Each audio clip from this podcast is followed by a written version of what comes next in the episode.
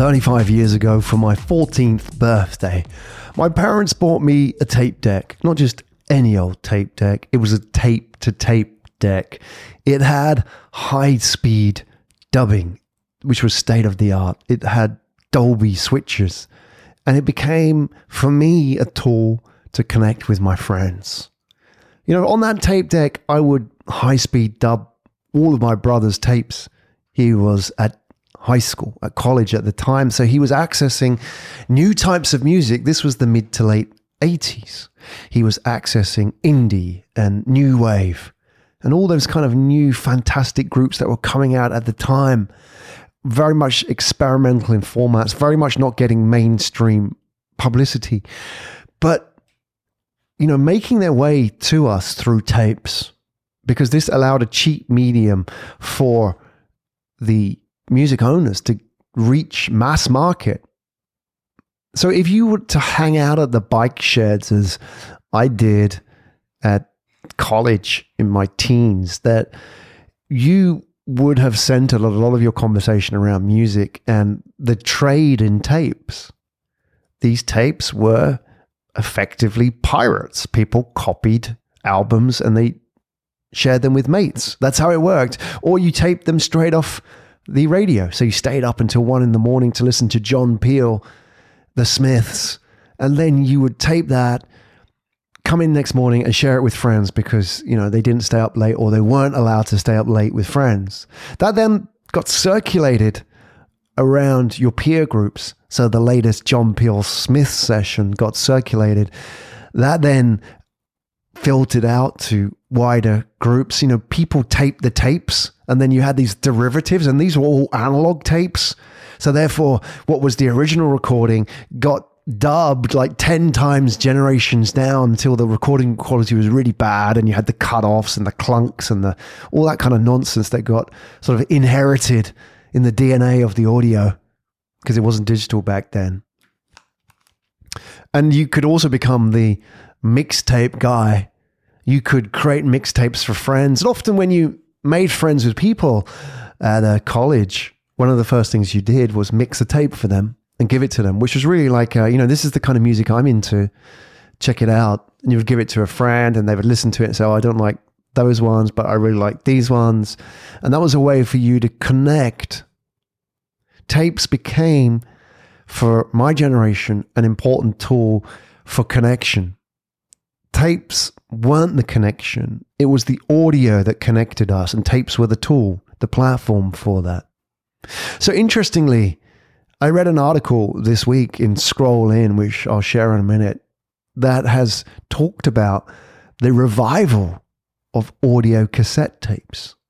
And their sales, believe it or not, of audio cassettes doubled during the pandemic the fact that there are sales of audio cassette tapes for me just blows my mind. You know, I haven't heard an audio cassette tape for 30 years. They died out. I mean, audio cassettes were around for a long time, even when we had CDs. But what happened was is people stopped making tape players. And so, firstly, you didn't have tape players anymore. You started playing music off your computer, CDs. And then they stopped putting tape players in cars in the 90s, the late 90s. So you didn't have anywhere to play tapes. I don't even know how you play a, a tape now. You would have to buy some old fashioned cassette tape player. And God forbid if it's still working. That must be like a collectible item now, which is, I guess, one of the reasons why audio cassettes are enjoying a resurgence, just like vinyl because to own a cassette player and to own cassettes is now a talking point. Just like it was back in 1986 when I was 14 years old as a kid, cassettes became a talking point between me and my friends. You know, did you like the Smiths or not? Did you like the Cure or not? Did you like the Jesus and Mary chain? Were you into grunge? All these kind of conversations that mattered back then, as every generation has. You know, the cassette tape was invented in 1963 by a Dutch engineer called Lou Ottens, who actually died last month. Amazingly, that, you know, we didn't hear anything really about it. But think about how much that engineer had really impacted our lives. And in 1989, when I was 17, 16, 17, the cassette tape was at its height. It was shifting 83 million units a year in the UK alone. 83 million sales. You know, I remember the state of the art cassette tapes, companies like TDK. You know, what happened to these companies? TDK made 180 tapes. Now, a 180 tape was a three hour tape. Increasingly, it became important to have longer tapes. So I think tapes in the original days were like 45 minutes, 60 minutes long. And they became longer and longer because the longer the cassette tape was, the more expensive it was. So, you know, you could buy a 180 tape for like 10 pounds, which is like, I don't know, 15 bucks.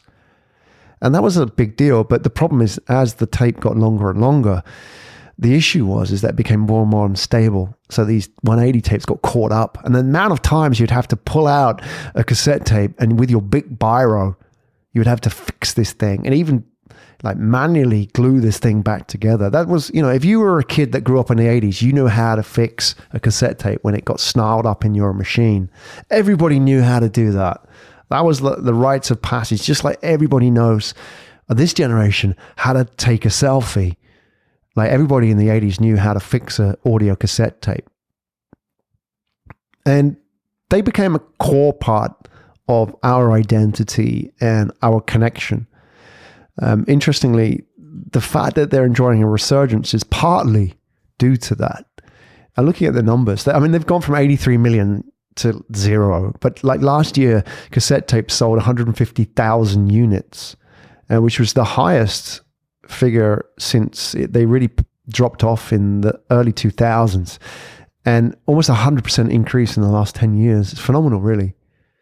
And you think about that, that, okay, if I go around your house and you've got cassette tapes, if the first thing people are going to say is like, wow, I didn't even know those were a thing. That's pretty cool, right? It's like vinyl. If you're a vinyl collector, it says something about you. And, you know, that's a statement, right? And if you've got a cassette player, it's kind of cool. Um, you know, I, I, talked about it with my 15 year old son, and he said, that's kind of cool. That's his words. You know, and they're not completely dismissive of it, like, oh, wow, that's like weird or old granddad's music, right? Um, but they're just curious, like, wow, I didn't even know these things existed, right? And just to look at them and that's kind of cool it's a talking point, right? It connects people about conversations. And a lot of our music and audio is a series of rituals around music and audio. It's uh, complex and it's been around for thousands of years. You know, when we were banging rocks, that that became a rhythm. You know, and those rhythms haven't changed. If you go to uh, listen to the origin of blues, which was the origin of rock and roll. You go to places like Mali and the west coast of Africa and you listen to the chords and the rhythms that these West African players, whose culture and the music is hundreds of years old, we're not talking about that 50s rock and roll. This is hundreds of years old. You know, it's connected to slavery and connected to the culture of West Africa. The rhythms, those Mali, I don't know if it's like those that music from Mali is is very similar to the early blues, and you can hear those kind of rock and roll rhythms in there. I mean, you know, they don't have electric guitars, but the chords and the sequences are the same, and it's carried with us for hundreds of years. In this Scroll In article about cassettes, there was a quote from a fan who said why he liked buying cassettes. And he said that I just like having things. They're all kind of becoming a bit defunct now. But I like having something, and that's my hobby. Music is my hobby, and that's how I spend my money. You know, when we think about audio, we have to think about the rituals that exist around audio. That audio itself is a tool for expression and connection in many different ways, whether it's this podcast or whether it's listening to true crime or whether it's talking about music with your friends or connecting through Clubhouse. We have to see all of this through the lens of connection and ritual. Then we really understand it. That really what's happening is not the invention of new technologies and with them new behaviors, but old behaviors reincarnated through new technologies. They said digital would kill music, and look how wrong they were. If anything, it killed the music industry. But music is alive and well, my friends, and audio too. Audio is in rude health. And the reason is, is because audio is such a fundamental part of our connection with other people you look at the etymology of the word audio. I've shared this with before. If you see my post on LinkedIn, audio, authentic, authority, audience all share the same etymological root from ancient Greek, which literally means to perceive, to feel. So, what may be a an outdated, antiquated way of connecting with people, which was the sharing of mixtapes, is no different from what we do today. Whether that is going on Clubhouse or sharing podcasts, listening to the conversations. These are talking points. They may not be conversations we actually are actively taking part of, but we're part of them. And that is the ritual that makes us feel somehow that we belong.